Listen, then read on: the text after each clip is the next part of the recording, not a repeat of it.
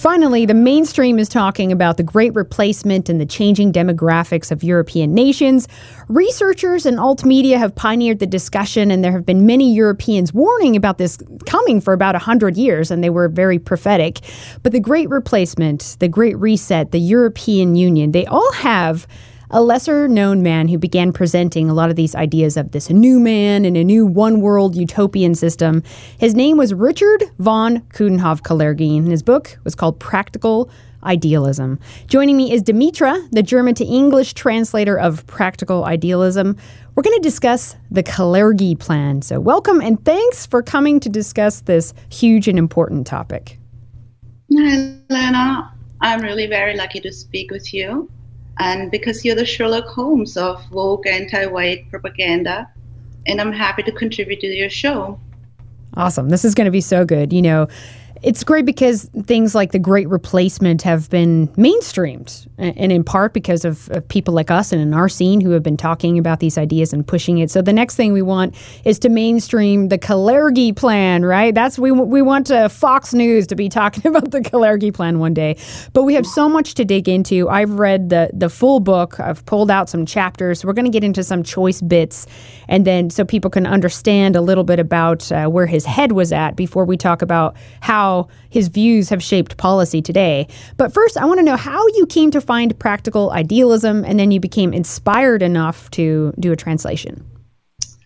Well, I dedicate this interview to my friend, National Elias Kasidiaris, an elected member of parliament and spokesman for the Greek Golden Dawn Party in Greece, who's currently a political prisoner thanks to the Zionist regime there. Um, the Greek intelligence service set Ilya up in a false flag operation in order to imprison him. And they even spied on me because I communicated with him. Um, they tried to set me up in Greece by planting a Russian ID in my hotel room safe, but I caught them and I brought the evidence to the American embassy, and then they stopped harassing me. Anyway, without Ilya, I don't think there would be an English translation of practical idealism today. And we met after he'd given a speech in the parliament where he read from the book the protocols of the elders of learned elders of Zion. And he also spoke about the Kalergi plan. And that's when certain events from my fifth grade history class came back to me. Um, I'd been an immigrant from Greece and Germany and I never expected a teacher to scold my classmates for being German. And this may sound incredible, but in Germany, you have Holocaust education in fifth grade, consisting of watching World War II documentaries with footage of um, Jews in concentration camps, footage of lamps, soaps, gas chambers, skeletons, and so on. We also read Anne Frank's diary, and this Holocaust education was four hours a week for the entire school year. Um, after one the uh, one such movie, the teacher said to the class, "I don't want you to repeat. Um, I don't want you to repeat our history, and that's why we have to show you this." Well, I wasn't German, but my friends were, and it really pained me for them when I heard this. And I remember the teacher sarcastically saying to me, you're Greek. You didn't do anything. After we read Anne Frank's diary, we had to read uh, parts of Practical Idealism. That's crazy. Crazy. Yeah. told us that no German could ever look as beautiful as a mixed race or be as intelligent. A mixed person is an ideal person. Oh, wow. Wow. I wasn't able to challenge him intellectually, but um, no, you I were a child. You were a child. What can what do you say? I mean, that's total brainwashing at that point. Yeah, I suppressed it for a long time, but then I bought an original German Praktischer Idealismus and couldn't find an English translation anywhere, and so I knew right away that I had to do it. And it's my contribution to the struggle of our people. Mm. Animals have no defense against extinction because they have no cognitive awareness. And that's why hundreds of species of animals have become extinct. And I think that the anti-white mob of today, they see us as defenseless animals who, who won't fight back. And I think they're very misguided. And practical idealism can be a great defense weapon for us. Yeah, absolutely. You need to know what is in their hearts and minds and their desires. I mean, he really spells it out for you in the book. It's really quite clear. I think it's very important for you to read your opposition's material so you know where they're where they're coming from, right? Now, is it true that practical idealism is considered I didn't know this, but the hardest reading level on the what is it, the Flesch Kincaid scale? Mm-hmm. Okay. So why why do you think that is? Was it purposefully done that way? Pompous language. It's a sort of a weapon of avoidance or obfuscation, either to hide the truth or because he's not sure what he's talking about. So, pompous words are always an expression of power. And after all, Kalergi writes for the elites and not for the common people. And the less people know and understand, the better for him and all those in power who adopted his ideology if the ordinary citizens in the 20s would have understood the text, someone may have tried to kill him. After all, he says the white European is a dangerous, uh, violent barbarian. I think Kalergi obfuscates for personal security reasons and also to sound more credible than he probably is. Absolutely. Now, if you search the rigged search results about the Kalergi plan, you'd think that he is a this peacemaking saint, and any criticism is called a racist, far right conspiracy theory. But as we'll show today, it's not a theory; it's a fact, and and all his racism is geared towards white people. It's all directed at Europeans. But first, Dimitra, before we dive into his beliefs that have infected politics today, let's get into just a summary of who Count uh, Coudenhove Kalergi was. Who was he? Coudenhove Kalergi was the U- European Union's very strange founding father. Today, we would call him a wealthy swamp creature and he was born in Japan in 1894 and died in 1972, exactly five years ago, 50 years ago. His parents were Austrian, an Austrian diplomat and a Japanese geisha. Um, Kalergi's father had been a famous anti Semite, but later reconsidered and publicly condemned anti Semitism. As a student, he married a famous Jewish actress and became a Freemason. And the Masonic newspaper, The Beacon, stated Austrian Freemasonry can rightly report that Brother Coudenhove Kalergi fights for his pan European beliefs. In this higher sense, Brother Coudenhove Kalergi's program is a Masonic work of the highest order, and to be able to work on it together is a lofty task for all the other Masons. In 1925, Kalergi published Practical Idealism in German in which he details this plan. And the indigenous people of Europe must interbreed with Africans, Asians, and Middle Eastern immigrants who would be arriving in Europe in vast numbers. Um, he's a Marxist socialist who envisioned open borders, global socialism, and one religion, one army, and two races. One mixed Eurasian African hybrid, and a Jewish race that rules over them. I do not hate the Jews or any race. I love and respect all life, but I don't love and respect those who attack me or anyone else based on ethnicity. Yeah, now written on the grave on his grave in the Swiss Alps, it says "Pioneer of the United States of Europe." Uh, a couple other things about him: a park named after him in Vienna. There's a street named after him in Austria. There's a, a, prize that's given out in his name. Uh, it was last awarded to the president of Romania in 2022. I learned the movie Casablanca was inspired by him by the way. I didn't know that. Uh, yes, as you said, he's Austrian, Greek, Dutch, Japanese, right? He's so he's a blend. He's he's mixed race. So we'll get into some of that later. Uh, uh, his father was a, a, diplomat, and his Japanese mother was actually the daughter of a rich oil merchant and an antique dealer. And they owned lots of land in Tokyo. Uh, although he married a Jewish actress, he married three different women. He didn't have any kids. Thank Thank the gods for that. But despite despite all this, he's very well connected. Politicians talk about him. Parks named after him. When we talk about his work and how it's relevant today, we get called, oh, this is a baseless conspiracy theory. Why does this guy even matter? But many leftists don't even know how influential and well connected this guy was. He was a devious political activist. He was a, as you said, a, a mixed race elitist, basically, who despised European nationalism and ethnicities. It's almost like he had so much contempt for it that he wanted to uh, destroy us. And you had said something about his mom being the first Japanese uh, woman in was it in Austria? Citizen, yeah, person to be, to be a citizen in Austria. So possibly he was uh, picked on or something, right?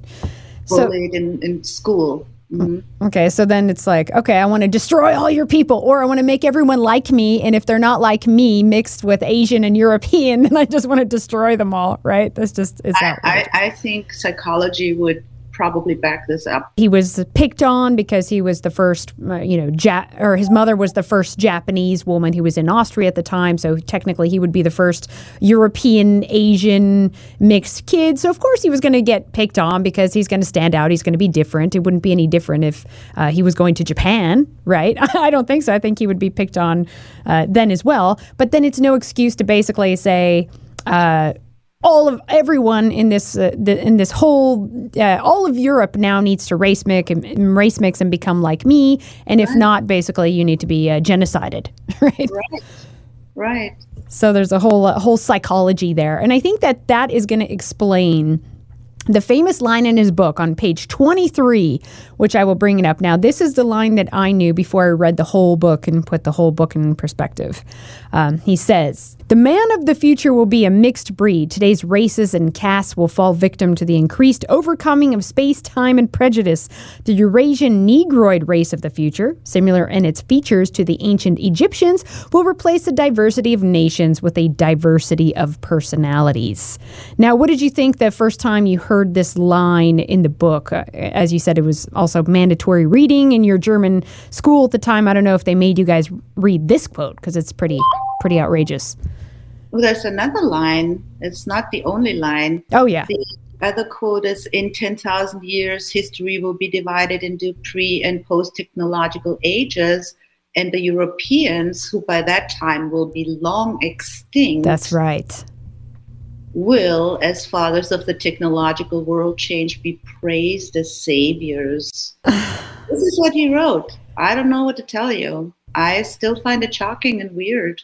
It's like genocide porn in a way. Like he's just imagining, he's just hoping that Europeans will go extinct one day. And maybe if I write about it enough and convince them, you know, why they need to blend out, then I'll get my way. But right. I'm a supremacist for talking about what he wrote as if it's my fault that Kalergi was a racist. I mean, this is the this is not normal. No, it's not. And I, I find too one thing that we'll encounter in the book is it's highly schizophrenic and all over the place and he contradicts himself he says one thing and then there's another thing it doesn't even line up it's just like it's craziness in his head that's, that's what i discovered clearly uh, and I think we should go through some of the main thoughts in the book before you tell us which policies and treaties, as you said, would not exist if it had it have not been for the Kalergi plan. But he focuses on three main concepts in his book where everything else comes out of, and it is the struggle between capitalism versus communism, blood nobility versus mind nobility, and then I thought this was very interesting as a pagan, pagan versus Christian spirit. I had no idea he had written about this, but the book begins with his thoughts on rural people. He really had a lot of contempt for. Now, can you summarize his points of these two different groups, like city, yes. city versus country people? He was very biased against rural Europeans, just like the woke mob is today. Quote, um, the urban man thinks differently, judges differently, feels differently, acts differently than the rural man. Big city life is abstract, mechanical, rational. Rural life is concrete, organic, irrational. The urbanite is rational, skeptical, critical. The rural man is emotional, religious, superstitious.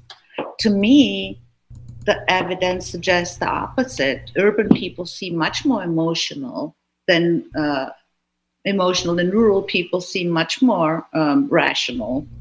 And He also wrote, quote, usually the rural man is a product of inbreeding. The urban man is a mixed breed. The inbred man is always a one soul person.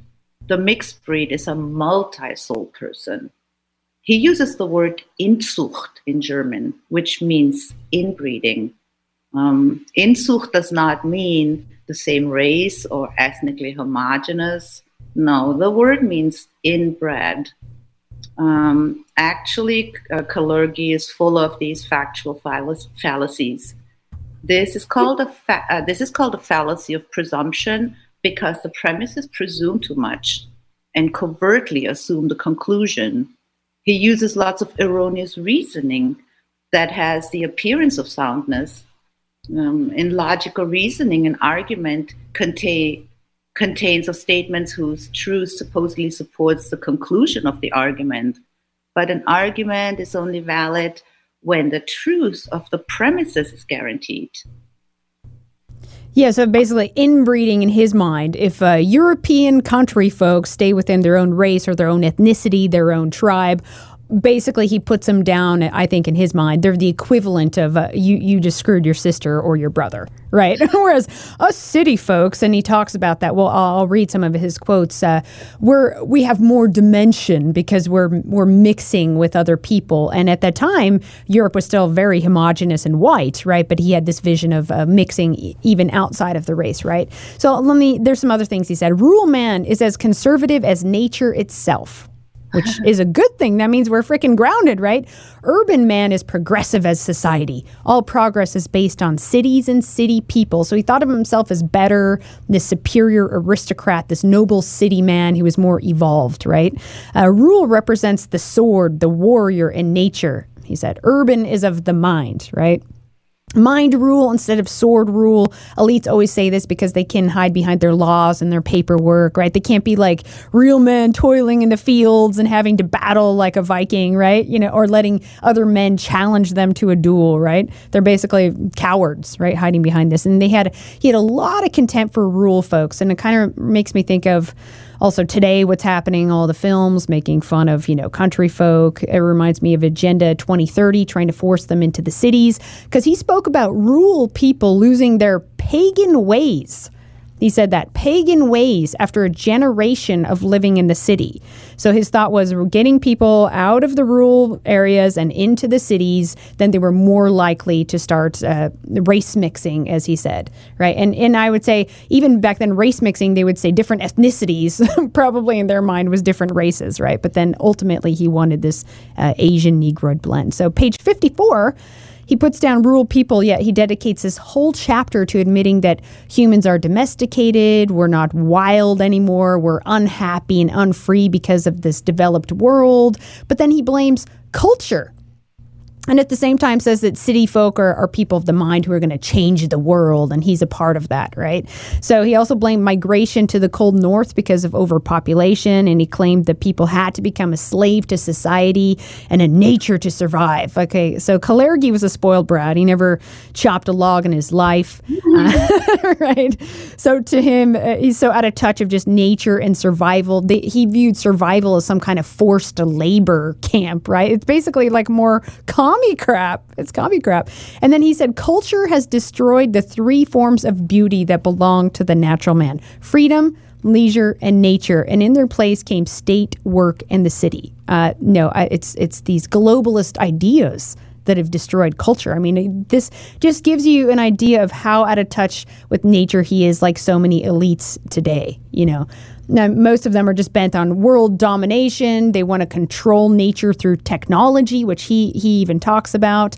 Um, also, the he's out of the era of uh, he says out of this era of slave labor into a new era of freedom and leisure. I mean, this is a typical guy who like doesn't do anything. He just wants to sit around and drink cocktails in the men's club and doesn't want to have to do any work. Right? We need to have uh, machines do all the work for us while we control uh, control nature, right? It's kind of like what's happening today. But let's get into page 20.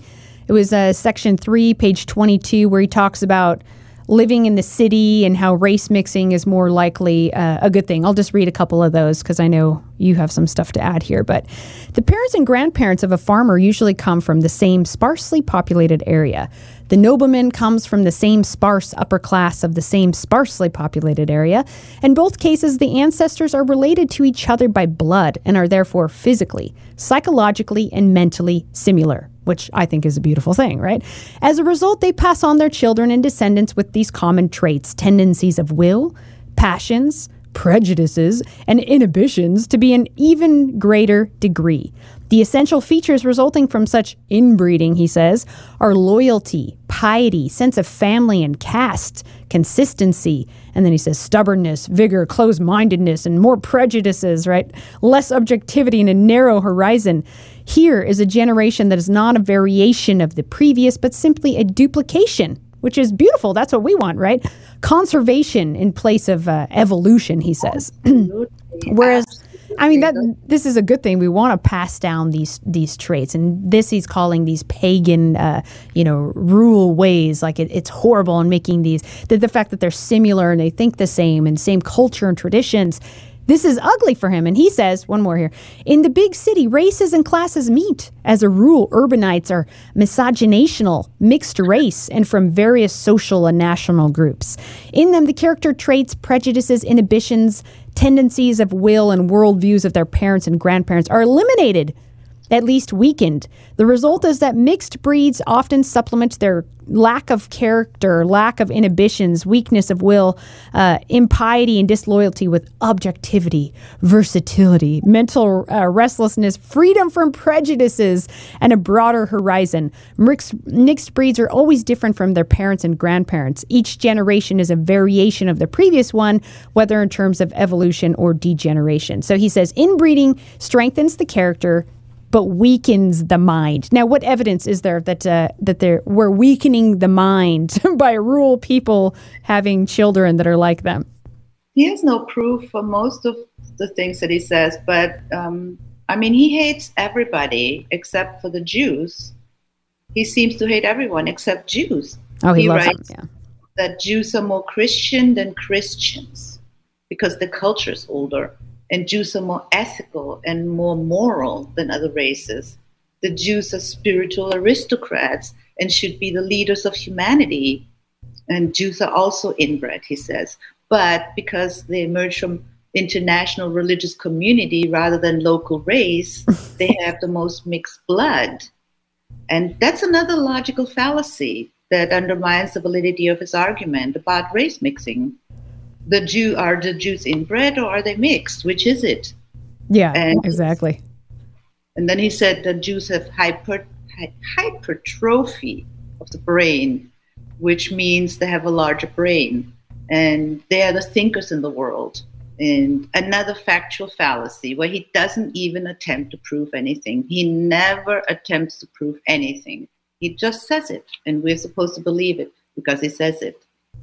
Yeah, I was surprised. I don't know if you want to add more here, but there's many, many pages dedicated to praising Jews. Like he literally praised them as of being the master race. I mean, you can just go you know, find in the book, just type in Jews, and you will see how many times it comes up and how many times that he is praising them. As uh, page forty-five, even Judaism and the future nobility, uh, the main bearers of uh, what, what does he say? Uh, main bearers of corrupt as well as uncorrupt nobility of mind, capitalism, journalism, literature are the Jews. They are predestined through their intellectual superiority to be a main influence on future uh, aristocrats. Exactly. And he says they are the one people that is fit to rule, to be the new uh, blood nobility. They're aristocrats of Europe, and that basically Europeans are stupid and they need to listen to what the Jews say. Everybody else is stupid, but um, that is because he was a Freemason. So that is, and I think that as a Freemason, this is some kind of important work. They take their work very serious. They're also, I don't know a lot about Freemasonry, but it seems like it's a kind of a secret thing. They taught him how to keep this secret. Like you said, it's very hard to read. They probably told him to make it that way. So when you something is hard to read, the elites think it's a good thing and they'll adopt it. anything is. So if you give me a page that has just like um, script that I can't even read, then that must be a good thing. If I don't understand it, must be a good thing. It must be right, and we just push it forward and we just sell it by you know meeting with politicians and doing deals with politicians. Yeah, and it's just and if you don't understand it, it's just because you're dumb and he's just super duper smart and you need to listen to him. Yeah, I think it's interesting. He says that the the Jews have an advantage because of years of persecution. He says that the the weak perish and what was resulted was a strengthening of the group, right? And they also have this will to avenge, right? Uh, it's kind of like what's happening to us right now. It's almost like a natural selection, right? That's happening. And he said uh, Judaism is the new nobility, but it is the womb from which a new intellectual nobility arises, the core around which a new intellectual nobility is grouped, uh, a new master race in the making, he says. Well, it, it does say that in their in their official um, books um, from the Protocols of the Elders of Zion. I did read it. They do say it themselves. But, you know, we can't talk about it. This is anti Semitism. Yes. They can write about it. So they can say it. But if I say it, and so this is crazy. This is absolute crazy. And the more people know how crazy ev- everybody is telling them how to be and act, the, the, the, the better, the faster we make everybody wake up. Yeah. And the better. This is just yeah. I mean, the Talmud talks about their supremacy, right? Like they are they are the supremacists. And if you go against, if you challenge any of this, like, hey, wait a minute, I thought it was we're not supposed to talk about the master race, right? Like uh, you you know, Nazis are bad for talking about a master race or whatever. Uh, they'll say. Oh, you're just jealous or you're narrow narrow-minded. In fact, Kalergi said that. He said the roots of anti-Semitism are to be found in narrow-mindedness and envy. So you can't even look at what they're saying and say, hold on, wait a minute here. What are these words? What are you doing? What are these policies? Page 28, Kalergi, this is more on, on how Jewish leaders will free humanity. Ask the uh, Palestinians about that. What separates the Jews from the average urban citizen is mainly that they are inbred people again, these contradictions, like you said, what are they? Are they uh, race mixed or are they inbred? Strength of character combined with sharp intellect predestines the most excellent specimen of the Jews to become leaders of humanity, either false or real spiritual aristocrats and protagonists of capitalism or revolution. And I do think it's interesting that they were. Um, marrying into some of the uh, European aristocracy, nobility, trying to get in with some of the royals. But he constantly talked about aristocrats, right, and this crisis of nobility. So, what is this crisis that he was talking about? Um, this is the political chaos after the fall of the European monarchies, starting with the French Revolution in um, 1792. And anti royalism was a movement that Kalergi explains as the result of the inequality between nobility and the common people, the unequal distribution of power and privilege. And monarchies were being abolished in many European countries and replaced with republican democracies after extreme civil unrest. And many aristocrats were e- even tried for treason and executed or relegated to ceremonial duties. Um, and Kalergi wrote that the blood nobility had a low IQ as a result of that inbreeding, and that the true nobility is the nobility of the mind, which is the Jews, because of their large brains. I'm sorry. Yeah, it is. It is kind words. of. These are his words. These are not my words.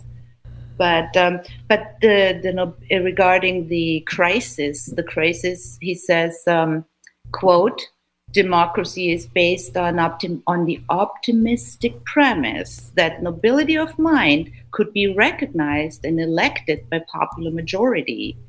And but now we are at the threshold of the third epoch the mo- of the modern age, socialism. It relies on the nobility of revolutionary authors. So that's himself. In effect, he calls for a coup d'etat here. Kalergi was not content living in a democracy even after the monarchies in Europe had fallen, because in the next line he says that the crisis of nobility will only end when the intellectual nobility seizes all the resources, ammunition, gold, ink, and distributes them equally to everyone. Wow. He says seizes all the power resources. So he practically calls for another civil war, like the Bolshevik revolution. Um, he also wrote, quote, a, a decisive step is the Russian Bolshevism, where a small group of communist intellectual noble rulers governs a nation and breaks with the democracy that rules the rest of the world today. Isn't that interesting? Yep. Yep. Oh, yeah. And we're going to get into more on, on his politics. I want to ask you that. But as far as the aristocrats, yeah, he said that the ruling of elites, uh, ruling elites of Europe were, were, failing because of this inbreeding, and that race mixing would have been good to give them more perspective and this open mind. It's better for their character because if you don't race mix, it's going to degenerate the mind. Now, there's no evidence for this whatsoever. No evidence. No evidence. In fact, it's the opposite, I think. Yeah.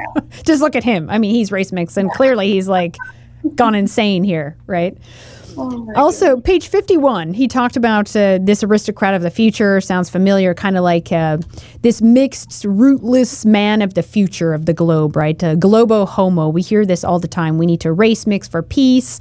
And if there was just no race, if we were all one blended race, everything would be would be perfect, right? He says the aristocrat of the future will be neither feudal nor Jewish, neither bourgeois nor proletarian. He will be synthetic the races and classes of today will disappear, the personalities will remain. Only, but this is interesting. He said, only through mixing with the best blood. Well, how do you control that? The viable traits of former feudal nobility will rise to new heights. Only through breeding with the top non Jewish Europeans will the Jewish element of the future nobility reach its full potential. To the chosen people of the future, a physically well bred rural nobility may gift perfect bodies and gestures, and a highly educated urban nobility will add mental prowess, soulful eyes, and hands. So he didn't he didn't see it as everyone mixing, but just certain people mixing for this new nobility. I just thought that was interesting because mythology. That's that's can't be anything but a, some yeah. Yeah. But it the, would be conspiracy theory if I said now all the Freemasons sit around and all the Jews sit around and come up with that's that's would be a conspiracy theory, right? Yeah. Because I haven't researched it, but I mean But I it, but we hear this thought today they talk about this today, but it's like an experiment gone out of control. They're, oh, that sounds like a good idea. Let's do it. But now it's not like, oh, we're just going to have the best blood race mix for this new aristocracy, right? Uh, where the Jews are like ruling, right? Uh, on page 48, he talked about creating the ide- ideal mixed race. So it wasn't just any mixed race combo, but then again, who's going to make this selection? Who's going to encourage it, right? It, he had he talked about the purest idealism is to follow this rule. The more mixed a nation is, the less the citizens are alike, and the less possible it is to construct a single race type. He, he claimed that basically breeding with your ethnicity and your race creates a mentally ill people and an ill nation. I mean, this is this is outrageous kind of stuff. Mm, character, character of will comes from the blood, he said. Uh, knowledge and opinions are changed through race mixing because it's easier to change people, and that is the key there. Because we talk about that all the time. They're pushing race mixing. It's it's very contrived, right? In, in general, like elites today who are pushing it. It's not because oh, this black uh, man and this white woman fall in love. Like sometimes that's going to happen. People are going to go off. No, now it's more like policy they're pushing. It's propaganda they're pushing. They're aiming it more so at European people. This is this is better if you race mix because it's going to be a better future world. We're going to end racism. We're going to end white supremacy. Like it sounds exactly like ideas in his book, doesn't it? And they uh, accuse the Nazis of doing this. Uh, so it's a bad thing when the Nazis do it. Yeah, of course. But they weren't uh, trying to take over the world. I mean, this guy was like ultimately like, oh, let's start with Europe and then let's go take it to the world, right? And this was before before the Nazis, by the way. That's right. So the program that is supposed to be a Hitler program. I don't know if that's true or if they just reversed it and said, "Oh, Hitler did that." I it's not a Hitler program. In fact, uh, they were. I found where was this in the? Let me pull it up here. The Holocaust Encyclopedia. They said in 1933, Nazi students uh, at more than 30 German universities pillaged libraries in search of books they considered to be un-German. Well, yeah. Among the literary and political writings they threw into the fires were the works of Kalergi, right? So a part of the book burnings, uh, his books were going in the fire, and I, I totally understand why. Hitler tried to kill him. He escaped Hitler. That's why he ended up in the U.S. Oh, interesting. Hitler tried to kill him. He had a price on his head. Interesting. I, I, hadn't heard that. And you had said something about, I think it was Rockefellers. Didn't Rockefellers actually help? Oh, Rockefeller took him to New York, to NYU. Uh, Rockefeller was his friend Warburg, Paul Warburg, mm-hmm. Max the three Warburgs, the, fed, the German bankers from Hamburg, they have to do with the Federal Reserve, of course. Yeah.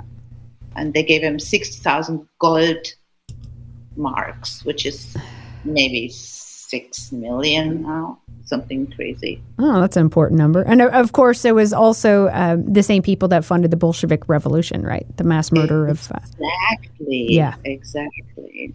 Totally. Yep. And uh, uh, how many rural people died during that too? And and like true aristocrats and elites in Russia, right? Millions. Millions. What, millions. Yeah, millions. My family was part of that as well. You know, got driven out because of the Bolsheviks. So it's outrageous what they did there. That is. I saw the movie Europa, The Last Battle. Mm-hmm.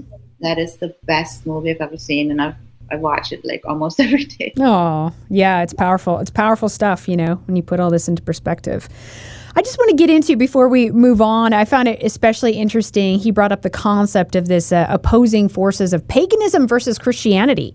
Uh, he says the word pagan 42 times in his book. I counted it. So it's up there with Jews. Like, Loving Jews, Hating Pagans. Page 24, he has something about heathen and Christian mentality. He says there's two types of souls that compete for world domination paganism and Christianity. Now, I don't know if you have any input on this, but I'll just share some of my notes. He preferred um, the Christian energy and he despised Germanic paganism. He hated Germans altogether. He was just crapping on them all over the place. But he says Christianity is little more than a reinterpretation of paganism with altered mythology and new superstition for the rural barbarians of Europe, a religion based on nature. Now, I think that's really interesting that he admits that parts of it are borrowed at least, right? Because I'm I'm even telling Christians this, right? Even this guy knows this. But interesting that he also said that it was the European pagan heathen. He said Nordic Nordic Promethean spirit that drove Europe into discovery and invention and domination, right? So, this is why he hates that uh, Nordic, heathen, pagan, uh, Promethean spirit and later calls for us to be pacifists. But what's really interesting is he didn't like pagans but preferred the Christian path. And there's a reason because he said race mixing and internationalism is the development of a Christian mentality, but the resistance to Christianity, Jewish Christianity, he says, emanated from the rural populations, from the pagans kind of just as today. The rural population is the strongest resistance to the realization of a socialist way of living, he said. He said that rural people are a pagan force. Paganism is only possible in sparse areas, he thought. Another reason to, to pull them into the cities, right? He said paganism represents, you know, breeding within your own tribe. Basically, he called it inbreeding, nature, strength, energy. He even said the hero, bravery, drive, honor, freedom, striving for greatness, the superhuman. Like these are bad things, right? And Christianity represents to him, he said, the loving saint, gentleness, humility, compassion, uh, self denial, turning the other cheek. So you could see which ideology he would prefer. Not that he truly was a Christian, but he liked that it calls for people to be more passive, right? Well, there is a book it's somewhere on my drive. I I can't even remember the name, but I did read it. I don't know if you came across it, written by a Jewish author, where he said exactly. It might have been older than Kalergi, where he said exactly that Christianity was invented in order to take down the Europeans Yeah. And I will find it for you. I have to search amongst like millions of files, but I will find it. About a subjugation. Yeah, about sub- subjugation and conquest and uh, and control. I grew up Christian, you know, and then I realized some of these things later on and just wow, I opened up my it opened up my eyes to a lot of different things there. Even how they supplanted, you know, some of the old pagan temples and burned them down and built the Christian churches like hijacking that energy and even some of our, you know, like Christmas and Easter, like midsummer, like taking that energy because they knew that would be the only way to be able to try and convince people. Isn't right, it? Isn't it? If you make an institution, is doesn't it take the power away in the first place because yeah. everybody has to submit and everybody gives the power to the organizer, the instead of having a, the power, you know, with God. Yeah, absolutely.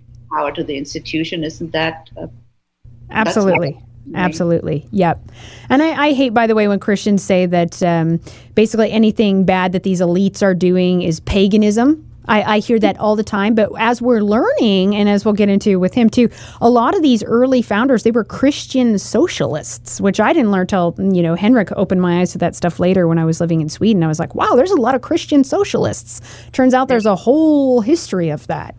well, I, I grew up Christian, but I was also raised on Homer. So I was big on mythology. That's paganism as well. Oh, yeah, of course. So, the Greco Roman tradition. I mean, it's uh, absolutely. I mean, there's a lot of power, but you don't, you know, the institution to make an institution like that.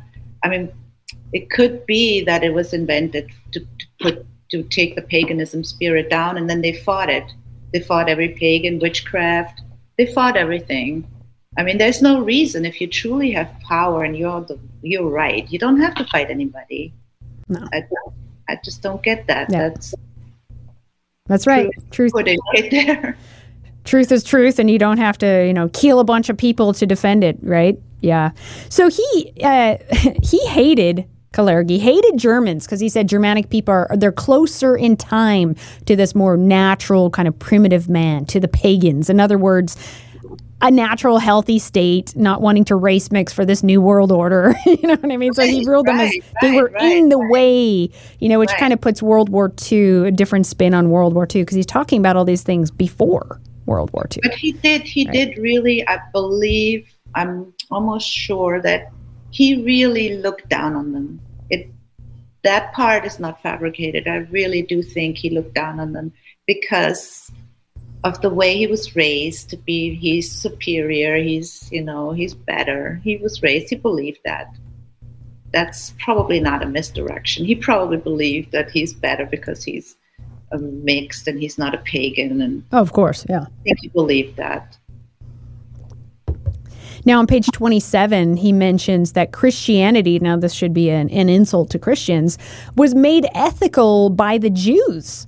that he, he says in this whole chapter that basically Europeans had no ethics until yeah. Jewish Christianity came and gave us ethics. Unbelievable. That all, he says, his quote, almost the whole of European ethics is rooted in Judaism.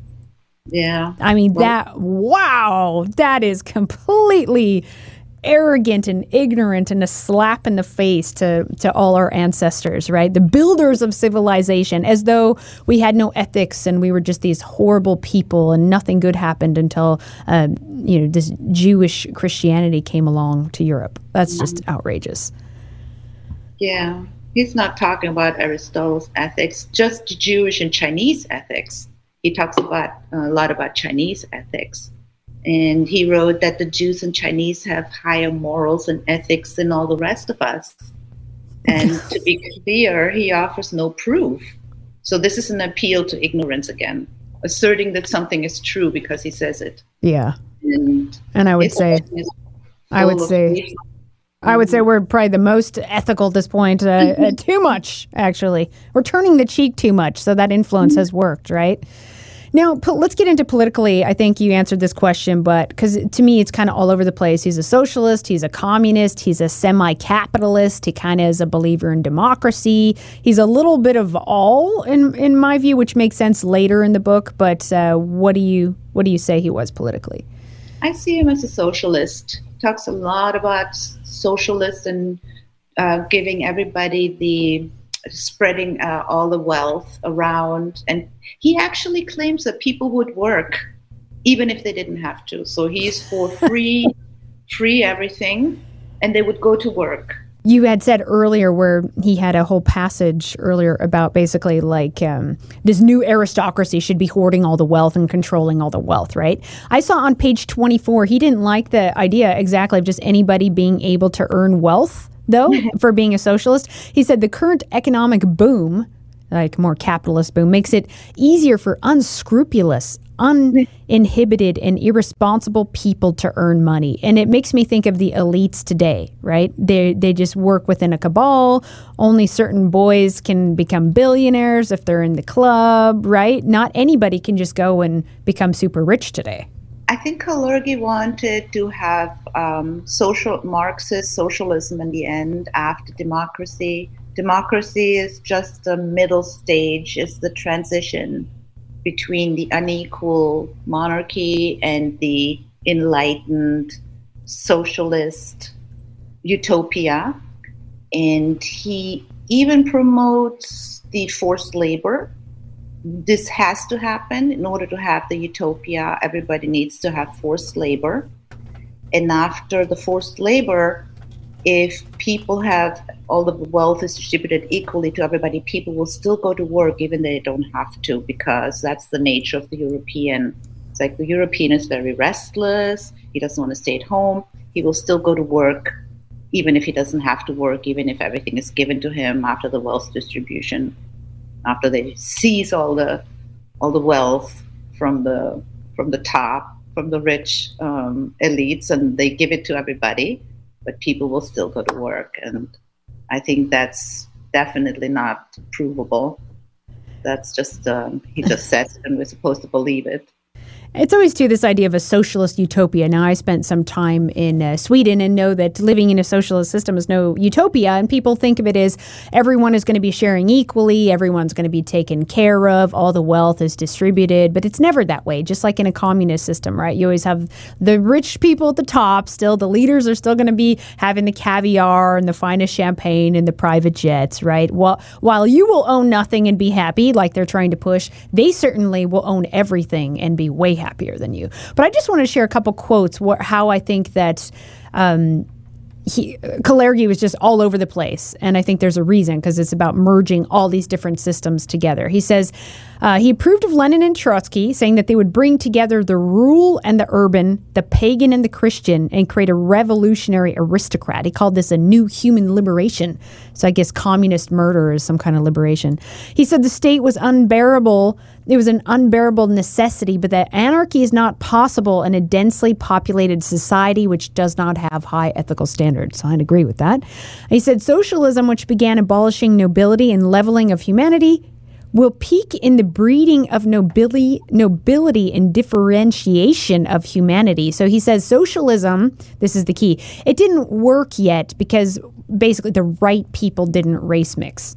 so once the right people race mix, then we can actually realize a socialism that's not soul crushing. It's kind of like the same people that say uh, when you point to the Bolshevik mass murder, like we've tried communism, it didn't work. Oh no no no, we just we have to do it right this time, right? Like it hasn't really been tried. Maybe if we murder more people, then it's going to work this time. You know and they're doing it. yeah.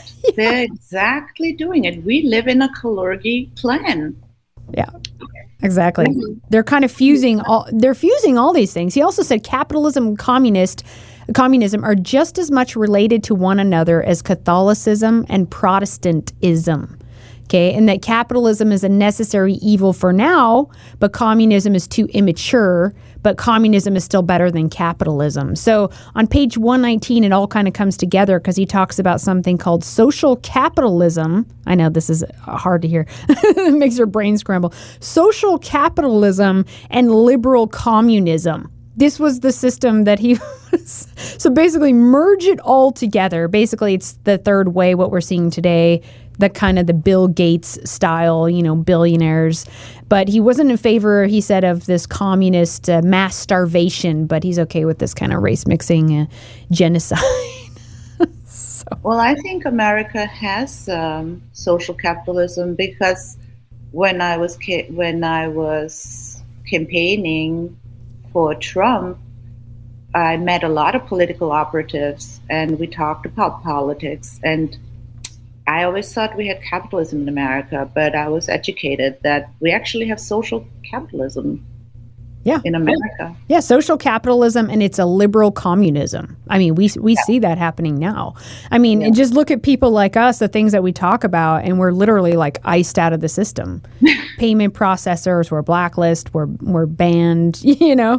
They have the secret police that's watching, right, and, and uh, banning wrong thing and punishing you. If it's yeah. all like it's all garbage, so it's good. We'll just we just don't want it. We we don't want them. No, we don't want them, and we're being forced to create our own create our own yeah. system, right? Uh, and they don't want that. But I want to take one, one. Let's talk about one more thing before we take a break and go into the next uh, segment. But his ideal system for the future incorporated ethics and technology. Now let's talk about what he meant by that. And now keep in mind he died in 70 something, right? So he couldn't he couldn't have fathomed where technology would be at now, but he he was right about that. This ethics and technology kind of merging, like we're seeing that today, right? well, ethics. It depends what you mean by ethics, because, um, like I said, he doesn't talk about Aristotle's ethics. Exactly. Chinese ethics. You're right. Chinese people skinned uh, human beings alive. They have walls made of human bones. They have I mean, I don't, you know, to be clear, I mean, he offers no proof that that Chinese and uh, Jews have better ethics. Um, so, but for Kalergi, technology is crucial for humanity, but the ingenuity of the Europeans has to be held in check by the Jews and by the Chinese because they have the highest morals.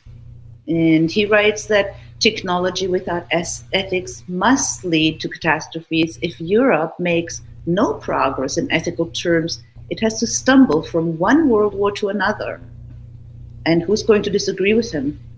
We can argue about the ethics, but that's anti Semitic again. But um, they always do that right before the war.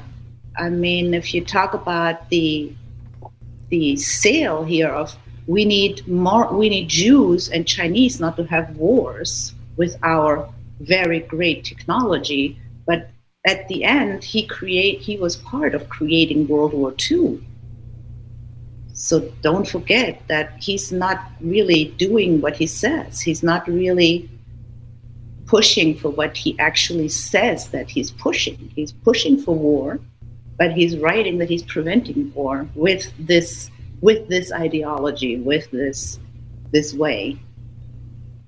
Oh, isn't that always typical? The ones that are calling for peace, and we'll get into that in the next segment where he called for we need peace armies, and it's always bombs of peace when they're dropping it, right?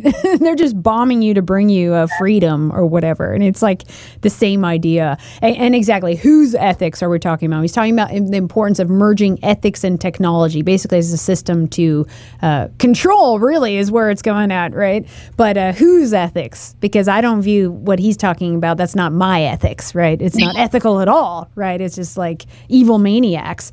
But he says through ethics and technology, one of the things he says, we overcome the state and we overcome labor. And it makes me think of things like the Venus Project, a lot of these transhumanists who basically also talk about the idea of uh, machines doing all the work for us and we could just like kick back in this socialist utopia in our pods, you know, eat the bugs and the machines do all the hard work for us. And I, it had these ideas coming in my mind. And also, thinking of ethics and technology. Like he, it's almost like he knew where c- could foresee where things were going technology wise. I mean, he didn't know about the internet yet. I mean, it was still what seventies. Maybe they were working on some stuff, you know, under the radar or something. But like the importance to control the technology. Who's controlling the technology? Right. That was very important to him.